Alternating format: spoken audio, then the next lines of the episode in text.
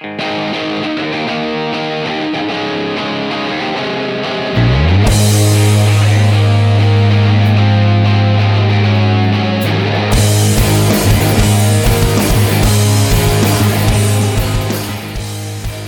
back to the Tony Casillas Show. I'm Tony Casillas, and this is my second episode, and then I am still so excited about having my own show, and I'm really excited about our guest today.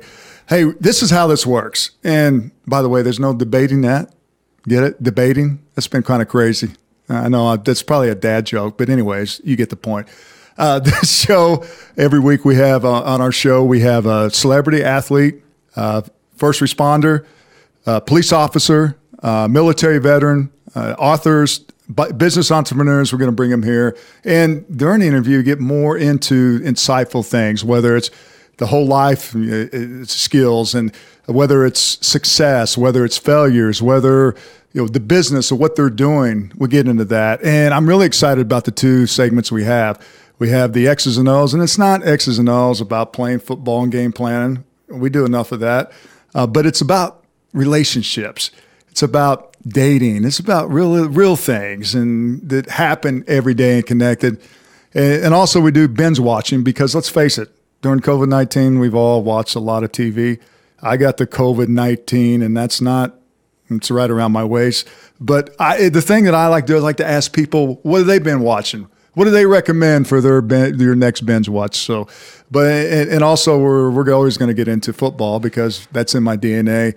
So we're going to cover my thoughts of the the past Cowboy game and the upcoming game in the National Football League and all around. And here's what I also want you to do: make sure you're on social media during our, our broadcast and make sure you you watch it uh, and think of different questions because during uh, during the broadcast and during future shows we're going to have really really nice giveaways. So I'm really excited about that. So make sure you follow us on social media.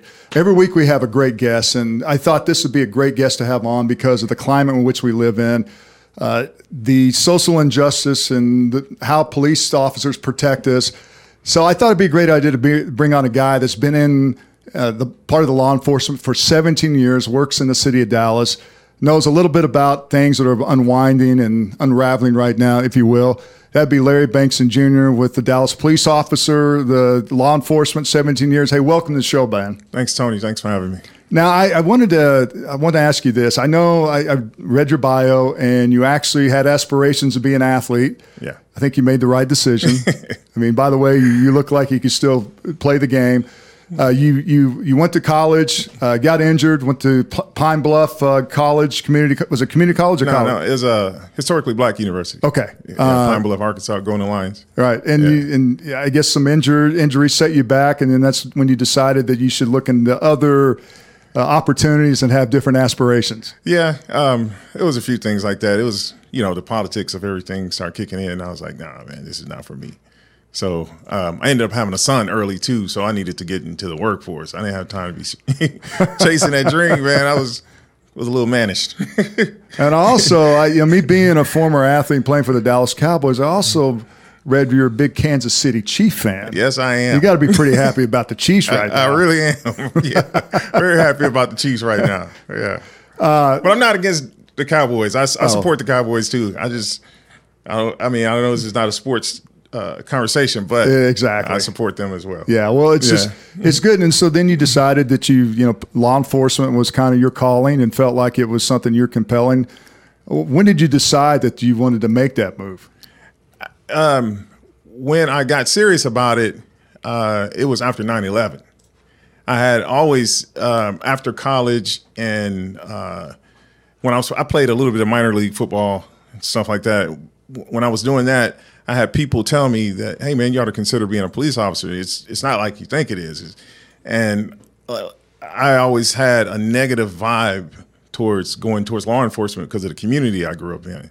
But then once I started maturing and getting wiser, and after 9/11, I thought, you know what, maybe this might be something I need to look into because um, I'm still a proud American, you know. Right. So so I um, looked into it, and when I started looking at it deeper and looking at how the black community looked at law enforcement, I was like, you know what? I think it is important that I make this move because we need people like me to be able to bridge that gap and and change the dynamic of the culture, not just in in for, not just the culture of law enforcement, but also the culture of the black community, so that they understand that they have constitutional rights just like everyone else to uh, take care of their families and and and and the whole nine and, and try to do something about uh, the whole prison system. Uh, you know, you got people in the hood feeling like they have to take these these routes to make the money that some people are making legitly. And I was thinking, man, it has to be a way. It's one of those get rich soon, right? Yeah. yeah, but it, but trying to figure out how to actually get to people that were once in my position, but they didn't have the opportunities that I had because you know sports. I think I believe that sports kept me out of trouble. Right.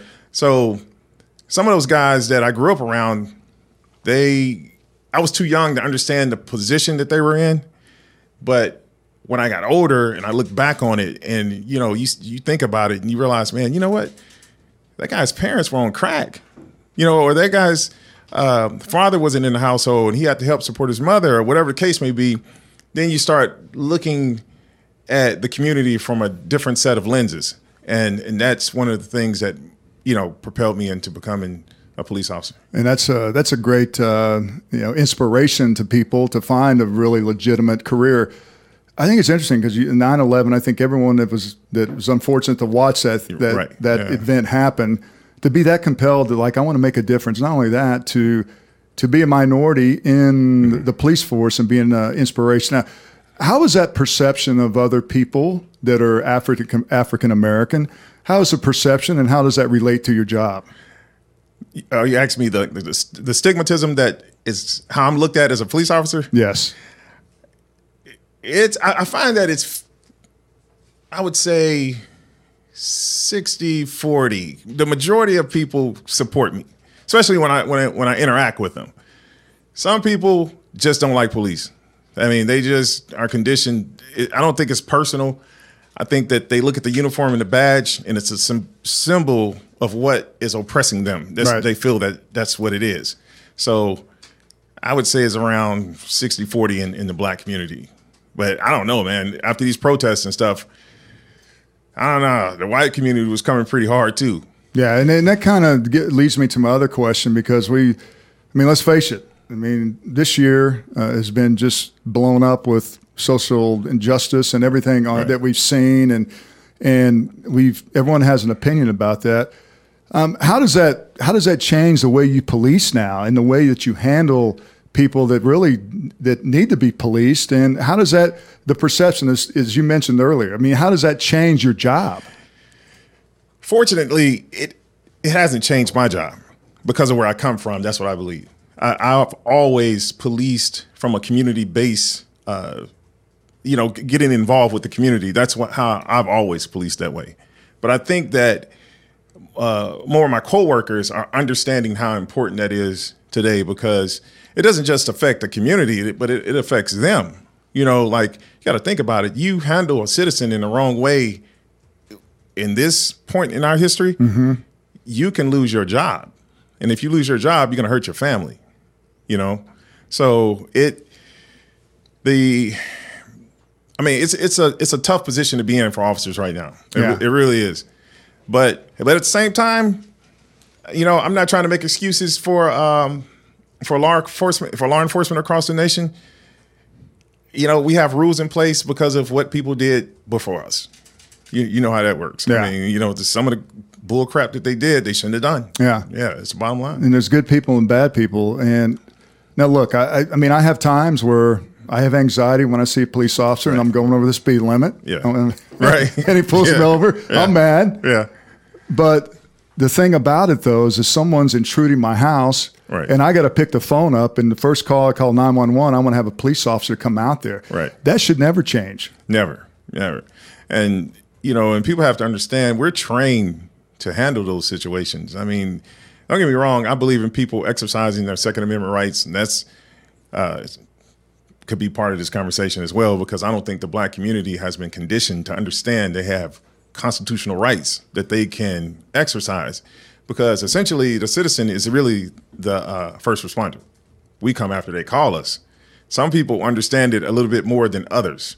So, um, but but anyway, with that being said, uh, what you what, going back to what you were saying, yeah, we don't want to get to a point where we start messing with uh, law enforcement, where you know we, we, you got this this narrative defund the police and uh, demilitar- demilitarize the mm-hmm. police and these and all these different things.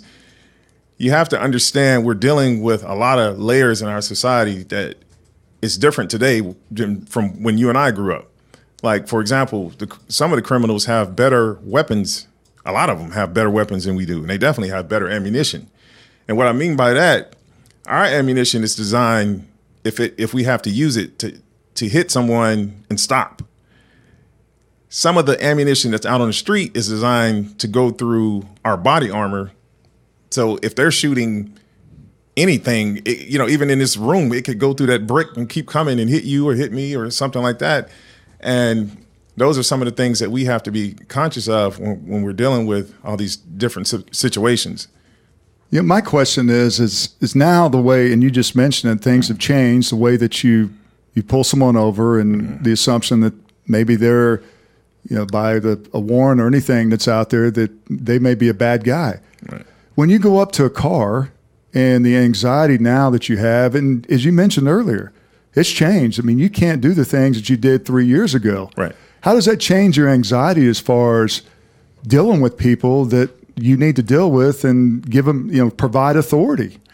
It it, it really is. Um, that would be the diff- that would be the most difficult, and I'm glad yeah. we have you on to ask you yeah. that question. Yeah, because that's the the problem with it. If you need to, you need to have your weapon, or you right. need to be more on. You, you, need to deal with that person a little different than pulling Tony over with a speeding ticket. I mean, right. in certain instances, yeah. right? Right. I, that to me would be very compelling and very hard to do. it, it is. It's a um, it's a very difficult place to be in. I mean, because technically, according to on paper our peace can't be breached, but we're human. So if we walk up to a car and this person is being belligerent and talking to you disrespectfully, and like you said, you know, just because you're the citizen and you're having a bad day doesn't mean that officer is not having a bad day. I talk about that often. You know, officers have a high divorce rate. You don't know what that that officer's going through that day. So essentially, I believe that's something that we need to look at is um, figuring out how to lessen the stress when citizens and officers come in contact with each other, period. Because if this person's in crisis that you're pulling over, and you're in crisis about something you're dealing with at home, I just had to kick out two boys out of my house, my, two of my sons. I, you know, I don't, I don't think I was in crisis to the point where I probably would have abused a citizen, but I'm different. You know what I mean? I, I don't know how another officer might have to deal with that, and he's or she is going up to a car to just do a, a, simple traffic stop, and then that person starts being disrespectful, and that officer's having a bad day, that citizen's ha- having a bad day, that can turn into something explosive. Is that is that would that be the the first thing you'd have to start with as far as trying to, uh, I, I, I guess for lack of better words, to try to provide therapy, not therapy, but to really find out and kind of decipher the the people are having bad days where right. where they yep. their reaction may be more uh, would would be more compelling and be more uh, uh, with force. No, not with force. It it just depends on the situation. So, I I consciously every person that I'm about to approach, I prepare myself for whatever attitude they may have, and and this is just me. But not everybody's like you, right? I, I, know. Yeah, and, and, I'm not trying to toot my own horn, but no, no, I, yeah. I, I, think it's a great thing to talk about because yeah. not everyone has that type of personality that can, that, you know, that can funnel all those emotions right. from having a bad day and take it out on someone else. Right, because I've seen this happen before, and I'm I truly have, and I'm pretty sure every officer that's listening to this has, has been through this. If they have taken the time to talk to a citizen when you're confronting them about maybe it's a traffic stop, maybe it's a pedestrian stop, maybe it's a call that you went to and you said, "Hold on, man," or "Ma'am, you know, what's really wrong?" And then when you start talking to them, they start just pouring out all these emotions And that they're they going, calm down they because calm everyone's a- anxious when a police officer pulls you over. Right, right. And you just never know what people are going through, and people are going through a lot, especially today. You know, like uh, you know, we're dealing with COVID. Uh, we're dealing with all these um, these protests and people being afraid of police and not understanding. You got young people that that when they see officers now, they they get a little nervous. You know, was- there was a video of a kid hiding when a, a patrol car was driving past, and I thought that was really sad. But you know, like I said earlier, um, these are these are things we need to address as a society. We can't address it on one side. The police can't be the only ones addressing it, and the citizens can't be the only one addressing it. Me personally, I think that uh, the communities that have a lot of interaction with police, mainly the poor communities, those are the ones that call the police the most. I personally believe that those groups are the ones like, and when I say those groups, I mean like those citizens in those poor communities and those patrolmen that are out patrolling every day need to have some sort of organization where they come together and discuss what works and what doesn't work and what we should take to legislation, what we should re- remove or keep and things like that. Because you have people making rules and laws and stuff that really don't encounter police officers that much. They're not the ones having the encounters. The elite of our society if they come in contact with an officer, it's hey, how you doing? You know, they see them at the gas station or at a restaurant or something like that. It's not that they they're being pulled over and being um, stressed out about a ticket they may possibly have to pay versus paying a utility bill. You, you get where I'm going with that? No, yeah, Yeah, What, so- what is more important? Right. and, and when an officer pulls someone over in a poor community, those people are really thinking about that. Like, oh man, if I get this ticket, I got all these things coming up I got to take care of. And is it- if he gives me this ticket, it's going to be between not letting this ticket go into warrant status or paying this utility. bill. Yeah, and that's a that's a great perspective. Yeah. you mentioned COVID nineteen. I want to talk about the community and what we can do as far as justice and everyone else. You know, because it's a big picture. How's COVID nineteen changed the way you? I asked you about policing, but as far as just dealing with people, because now you we have all this social distancing. Yeah. how has that changed it over the last six months? But initially, it it like stopped everything. Like I don't think any traffic stops were being done. I think a lot of people were probably enjoying the benefits of COVID. I was going to ask you that. Did Yeah. you just see a spike in everyone? yeah, now, yeah. Um, I think what did spike because everybody had to stay home was family violence. That spiked, but uh, but other than that, it stopped a lot of um, you know things where you had to do one-on-one contacts with citizens and stuff like that. I think it kind of slowed that down. So down. I guess my question: What was the priority? Traffic no, tickets? the, you the- no, the, that definitely wasn't a know, priority. family, you know, Yeah, violence. Family violence was a, a Yeah. Mm-hmm. priority. Uh, violent crimes, uh, uh, you know, theft, Right. Mm-hmm. stuff like that, like property theft and things like that. Those were the main things. But I think violent crime was like at the top of the list.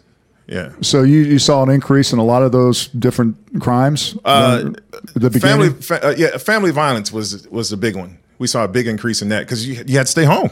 Everybody had to stay home and get along with each other, and that wasn't happening. You know what I mean? Or if they had some kind of uh, abuse problem, some kind of substance abuse problem, they were doing it, and then when that happens, we know what happens from there. So My violence was more arguing with my kids when they came home. It Yeah. nothing I had to call the Right. police, but Yeah. spending around, Well, spending that much time around each yeah, other yeah. and stressed out all the time. Yeah, you can spawn out. Right. And that's the problem I had. Like mine, they, they get this sense of entitlement. They like weed should be legal and they want to smoke it in the house. I'm like, man, are you out your mind? You know, I can't smoke that in here. I'm a policeman, you know, so If it's a law, you can't break it. right.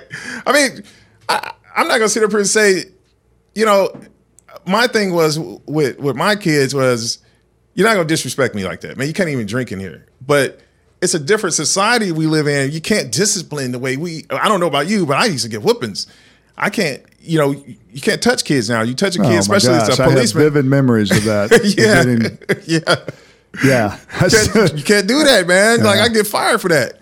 You know, so gotta go. Well, just in your, Mm-hmm. the, you know, in law enforcement, you can't do the things you used to do, which Right. some of those things maybe people shouldn't have done. You can't Right. do now. Right. You know, you mentioned the communities and you know different types of communities, and really just the information and what communities need to do to try to really how we can find a, uh, an, uh, you know a, a, solution to work together. Right. What do you see as far as the police working with? Uh, you know the community and with with people. I mean, we have a lot of movements going on right now. Black Lives Matter and the Black Lives Movement. What is the best thing that you think that could really, really help bring everybody together? I believe that um, we need to. When I say we, I'm saying police officers. I believe that we need to be ambassadors of the communities that we serve. And what I mean by that is we are on the, we're a boot on the ground. And once again, I'm talking about the patrolmen. And so you see what that community's in need of. Communities have different needs. You know what I mean? Like a Hispanic community might just need um, a certain thing that's different from a black community, you know, an Asian community. But far as the the poorer communities. What, what, for example, what what may a Hispanic neighborhood need more than a, a black community opposed to an Asian community? Well, this is what I see. What I've seen in the Hispanic community is that they are afraid to call the police because they don't want to be deported. Good point. So Yeah. if if they get robbed, Yeah. you know, like they may get paid from their uh, their job, they get paid cash or whatever, or they cash their check somewhere and they put their money in their boot. These are things that I've seen. I'm not trying to say anything out of line or anything. I'm just telling Oh, you. What yeah, that's common knowledge. right. And so some predators know that, and when they know that, they bop them upside the head, pull their boots off, take their money, and they never call us. Sometimes we just happen to roll up on it, and we say, "Hey, man, you know why didn't you call the police?" Well, someone to tell me in English he was afraid or she was afraid that she would get deported. I'm like, that's really sad. We, we really need to do something about this. This this is not right. Anything bad that's happening in any community in America like that, I believe that it needs to be addressed because eventually it will come to your doorstep, Amen. some some kind of way. And that's one of the things that happens in, in the um, in the, in the uh, Hispanic community that I hate. I hate that because I can't stand somebody to take somebody's stuff. I could deal with a drug dealer much better than I could deal with a with a uh, someone stealing and just robbing people like that. That that really bothers me. Wow. Well, I, Yeah. it makes sense because, as you mentioned, to be deported and go back to where they were before, Right. and not be able to have the opportunity to, you know, live the American dream Right. and make more money. Um, you made a, you wrote an interesting article. Um, I believe it was 2017 related to Colin Kaepernick. Right. And I think it really struck struck a nerve with you because a Right. Mm-hmm. lot of people, like now, when they see athletes during that time kneeling, Right. they think that they should honor the people that fought fought for freedom, Right. and they shouldn't have any feelings because they're being paid millions of dollars. Wrong. And seventy percent, and I, it seems to me that maybe seventy five percent of the athletes are African America. Right. You didn't like that. I mean, what what what were your thoughts when you really? And it's a great article. We'll make sure people know. We'll uh, post it on social media. You did an outstanding job. Thank you. But what was your point in, in writing that? My point, my point in writing it was is that you're focusing on the wrong thing. First of all, those those athletes were saying that they support America, they support the troops, and the kneeling was no disrespect towards the flag. It was a peaceful protest with which the Constitution allows us to do. So they're exercising their constitutional right to say, "Hey, I'm popular enough to show you there's a problem here where I come from, and I want your support in saying, can can we as a people help with this this this problem in this community, in the black community? So for people to take that narrative and push it in another direction, where they they were saying that it's disrespectful to the flag and stuff like that, it really bothered me because you have these guys that are coming from these neighborhoods where the legal system has been unfair for centuries, uh, you know, towards them and towards people that look like them. And so when they get in a position where they can do something about it, they should be able to do that. And and they're contributing to their con- their contribution to the um, the economy and everything is great. You know, the things that they're the, the, the numbers that they're generating, and you're not even going to listen to the to really your the, the spectacle is that's making a sport so great. It's the black athlete. Let's just be real about it. It's the black athlete that's making the sport so great. So if if your main product is saying, "Hey, there's a problem from where I come from. Can you help me with this?" Not just the NFL, but citizens across America So for people to take that in a, in a negative way and not listen, actually, that's why we are where we are today. Yeah. If, if they would have listened back then, I don't believe that all this stuff that happened with George Floyd would have happened. Yeah. And the name of the article, the publication is a Good Men Project. It's a great, you an outstanding job.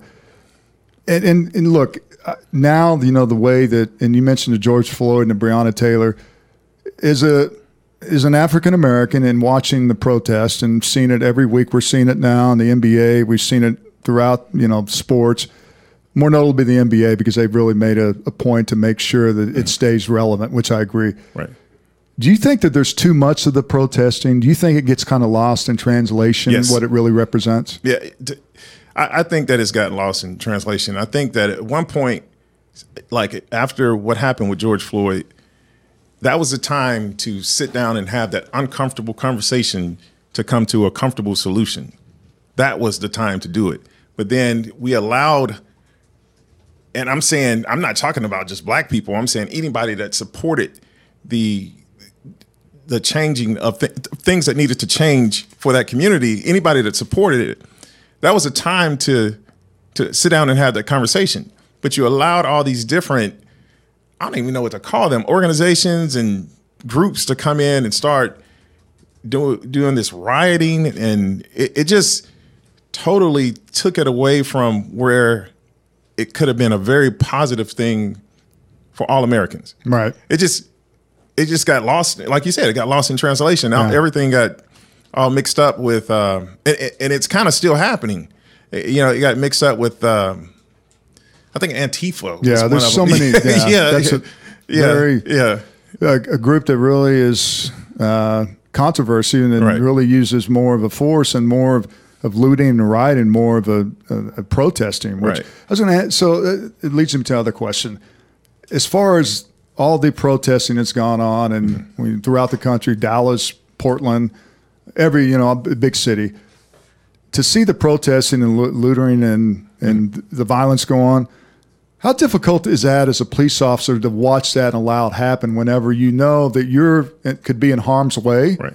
To, to really know when hey when when can I can I do something now to protect me and Right. protect people a business that Right. that are you're relying on that for their livelihood? yeah it's it's it's very difficult To especially me, that would be very that, It's that would be extremely That difficult. would, that'd be hard. Yeah, especially when uh, you know your heart's desire is to be that hero. You know, to make sure that your communities are being taken care of, and then you got people uh, being miseducated about some of these things that they're, they're they're protesting about, or you know, even me being a black officer on the front line in some of the things that were are are are said are said to us, some of the insults that are yelled at us we're on the front lines. They call us sellouts, coons, and all these different names and stuff like that. And So unfair. yeah, and I even had to uh I had to tell a young white girl, I was like, you know, are you gonna yell at me or are you gonna have a conversation with me? I was on the front line. I actually took my helmet off to have a conversation with a group that she was with.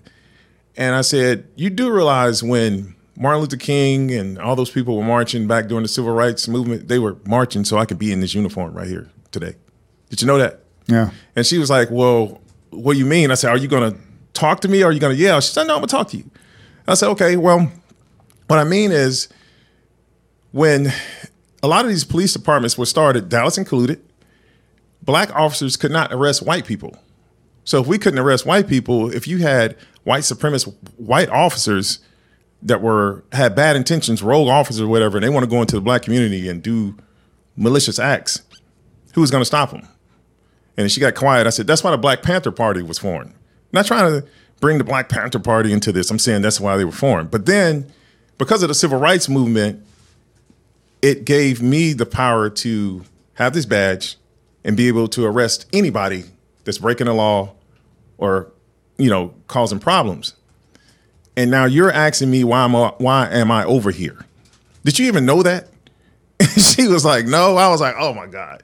So you're you're protesting, but you haven't even educated yourself on, you know, why these things are happening. I'm in this. I'm the protest in action.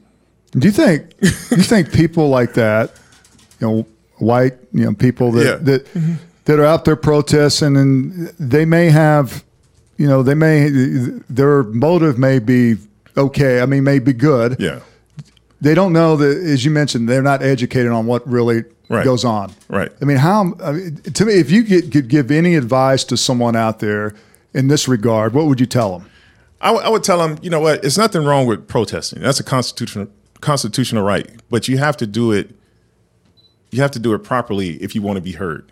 Because once you start doing things that are, uh, you know, basically you're breaking the law, you're being malicious, things like that.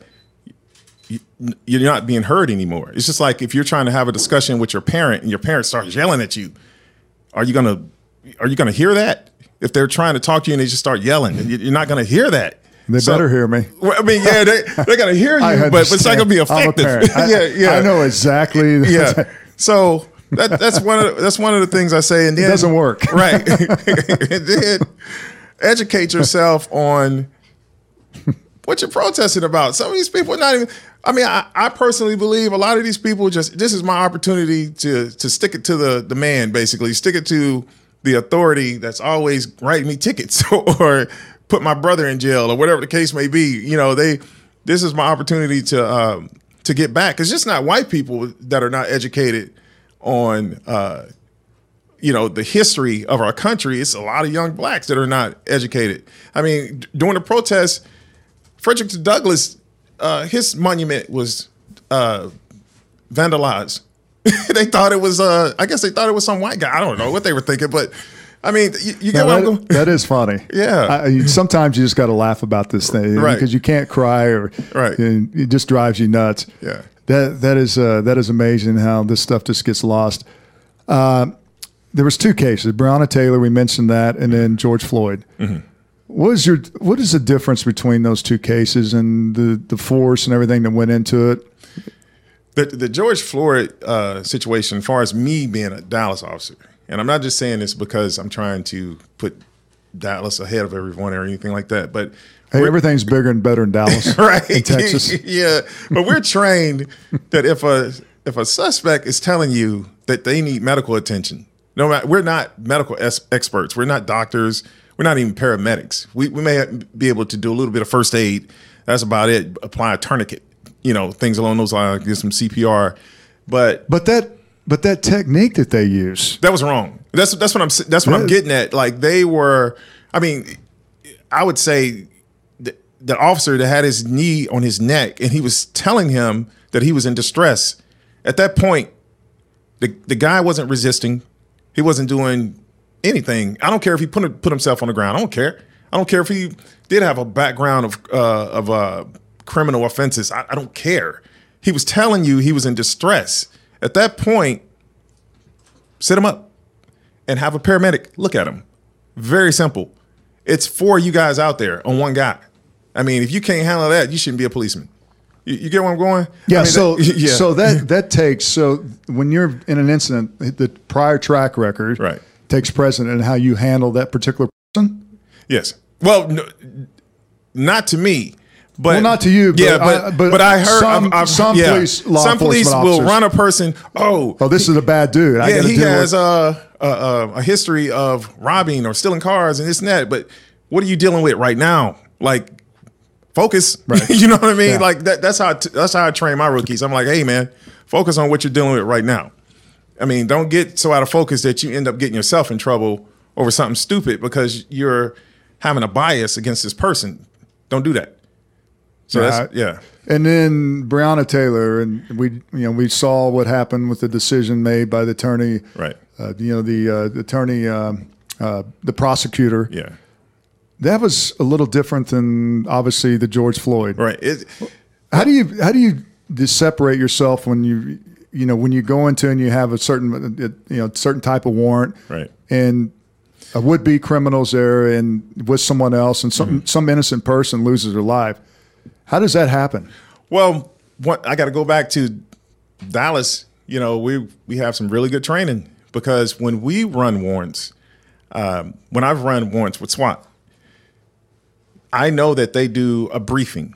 In that briefing, they say uh, this house has kids in it or elderly person with oxygen. They they they are very thorough about knowing what's in that house. They're very thorough about knowing that they have the right house. and and before they actually hit the house, they have people watching the house to see if anything has changed, even minutes before the house is hit. So I don't know what happened with that whole Breonna Taylor Taylor deal, but You think justice was served? no. And and the reason why I don't think so is because someone gave those officers bad intel. And I don't know I don't think any of us knows what really happened. But in my opinion, this is just my opinion, it's not the opinion of the Dallas Police Department. This is me. I think that justice was not served and uh, someone gave those officers bad intel and no one's discussing that you know? And there's there's other there's a few things that happened with that whole situation that was strange. Now i do think that the officers shooting through the window blindly if that's what he did the one that did get indicted that's about right. You know you can't do that. Every bullet that i shoot from my gun or dallas police officer shoot from, from his gun or her gun we have to know where that bullet is going. We have to be sure of our background. We have to have uh, you know, you can't have your finger on the trigger until you intend to shoot. You got to be sure where you're shooting, and you got to make sure if you miss, you're not going to hit something in the background that is, you know, a citizen or something like that. Yeah, I, I'm just thinking, you know, just me. If if I, I get a call at 3 a.m. in the morning, Right. and I'm on a on a police call, and I pull up to someone in their car, and I do a you know background on their license, and they're they're a criminal. How the anxiety and how I would just be able to calm my the heart rate down and not overreact. And so for you to be able to, after 17 years, and be able to kind of relay that and and have uh, you you know people that you train, that's that's quite a trait that you have there. Right. Uh, I got one more question regarding uh, what do you what do you most like about being a police officer, and what do you most what do you dislike about being a poli- police officer now?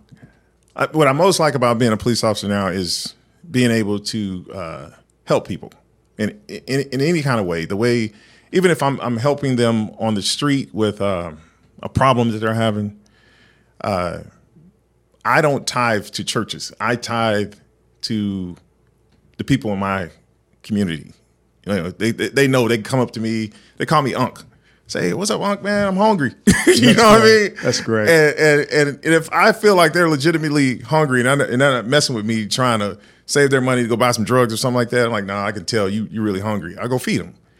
And there's no amount of money that can give you that sense of gratification, like you're doing what you were ordained to do. You know what I mean? I'm not a uh, a person that goes to church a lot or anything like that, but I do believe in God and I am spiritual. So I, I like, I love that part of it. Really knowing that I'm helping people, and even having this conversation with you to help uh, the law enforcement evolve, let the system evolve across the the, the nation. I, I like doing that. I feel like it's my calling. It's my why. So that's that's the thing that I, I like most about it. What I like least about it is the politics of it, because I just happen to be one of those guys where I know this is my why, and that supersedes what they think at headquarters. Uh, I'm going to speak my mind. I'm that guy. I'm going to say how I feel. I'm going to say if I feel it's something right or it's something wrong, and I'll deal with the consequences however they come. And I'm sure they support that, and I think they should. I think that that's a good way. Just talking about it, Right. I feel like just you and I asking you these questions is very educational. Thanks. A lot of things that that you know coming into the, the you know having you on the show in this interview, I did not know. Yeah. Um, As far as uh, if if you if someone wants to be, you know become a police officer, and that's their you know that's their their whole passion to do that, what would you tell them? First off, I would definitely tell them you have to have a love for humanity to be a police officer. Yeah, that's first and foremost. Secondly, you have to have uh, open mind to to be able to to learn and, and pick up a lot of things. You got, and you got to have courage. And also, you got to be someone that's determined to stay in good physical shape. I know sometimes you guys see officers and you're like, man, who they gonna catch? You know, and we don't like that, man. But but, but Just it saying, happens. it's Yeah. better to see a, a guy that's yoked up like you. Thanks, pulling- Fred. Yeah, yeah. That's in good shape. right? And you and you and actually, you worry about that because some of those officers, if they They they're not going to catch anyone. yeah, or if they get into a fight, man, you, you're gonna have to get there quick. Back know, up, back up. real fast. Yeah, so I would say, uh, yeah, that those are the main things. You got to have a a heart for humanity. You Got to have a heart for learning, a mind for learning. You got to stay in good physical shape, and you got to be able to change and adapt with the times. You know, that's that's uh, that's something we're constantly doing. Well, that's why we have the the, the, the show Cops because that's like one of the highest rated Right. shows on TV. Yeah. So what are we going to do with, with the, the, you know the the whole the, the the reputation everything changes about a police officer. I mean, we love watching that. I Right. mean, you're you're getting bad guys. Right. Uh, I don't know. Hopefully, we can make a show. I would like to do that because I think it's I think it's great, and I think that's all we. Everyone wants to be Yeah. able to call and get help from the police officer, Right. And just uh, tremendous work you've done. All right, so we kind of shift our interview here, and we have two segments called okay. the X's and O's and Binge watching.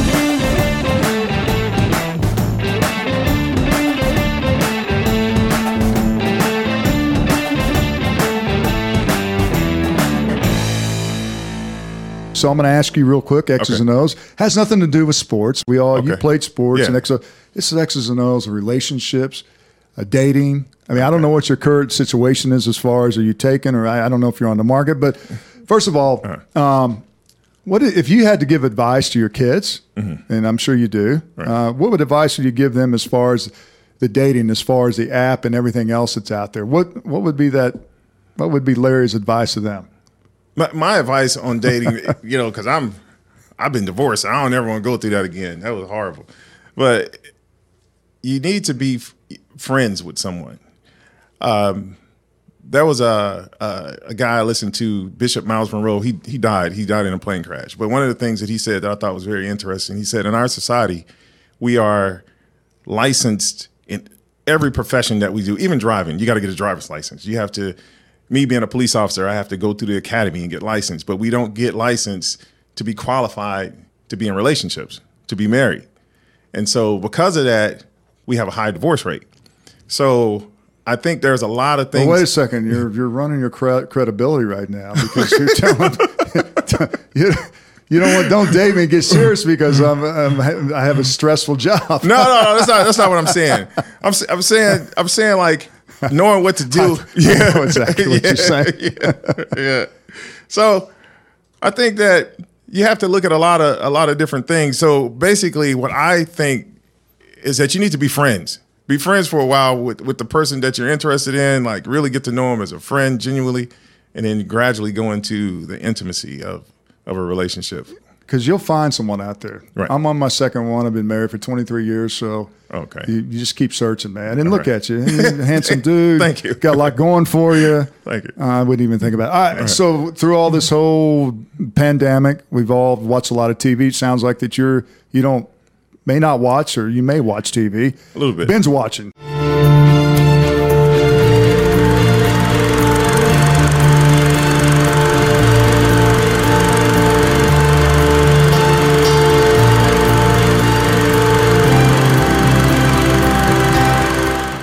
Watch any? You have any shows on Netflix or anything that you've got into since we've been through this whole pandemic?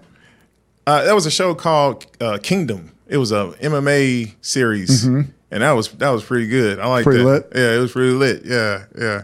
It, it was about some um, a guy that was a, a coach, and his sons were MMA fighters, and and one of them happened to be gay, and it was like he had to accept that at the end, and it was real interesting. It was just a really interesting uh, show because they threw everything in there, and I was like, wow, man. I mean, That's that- what you see now. You see everything. yeah. It's- Now, to me, they go a little bit far with it, with Yeah. with it, you know. But some of the shows I've been watching lately, Ah. Yeah. I'm like, wow, this, yeah, this is some, some Yeah. really heavy duty content. another good show um, for what we're talking about is The Chi.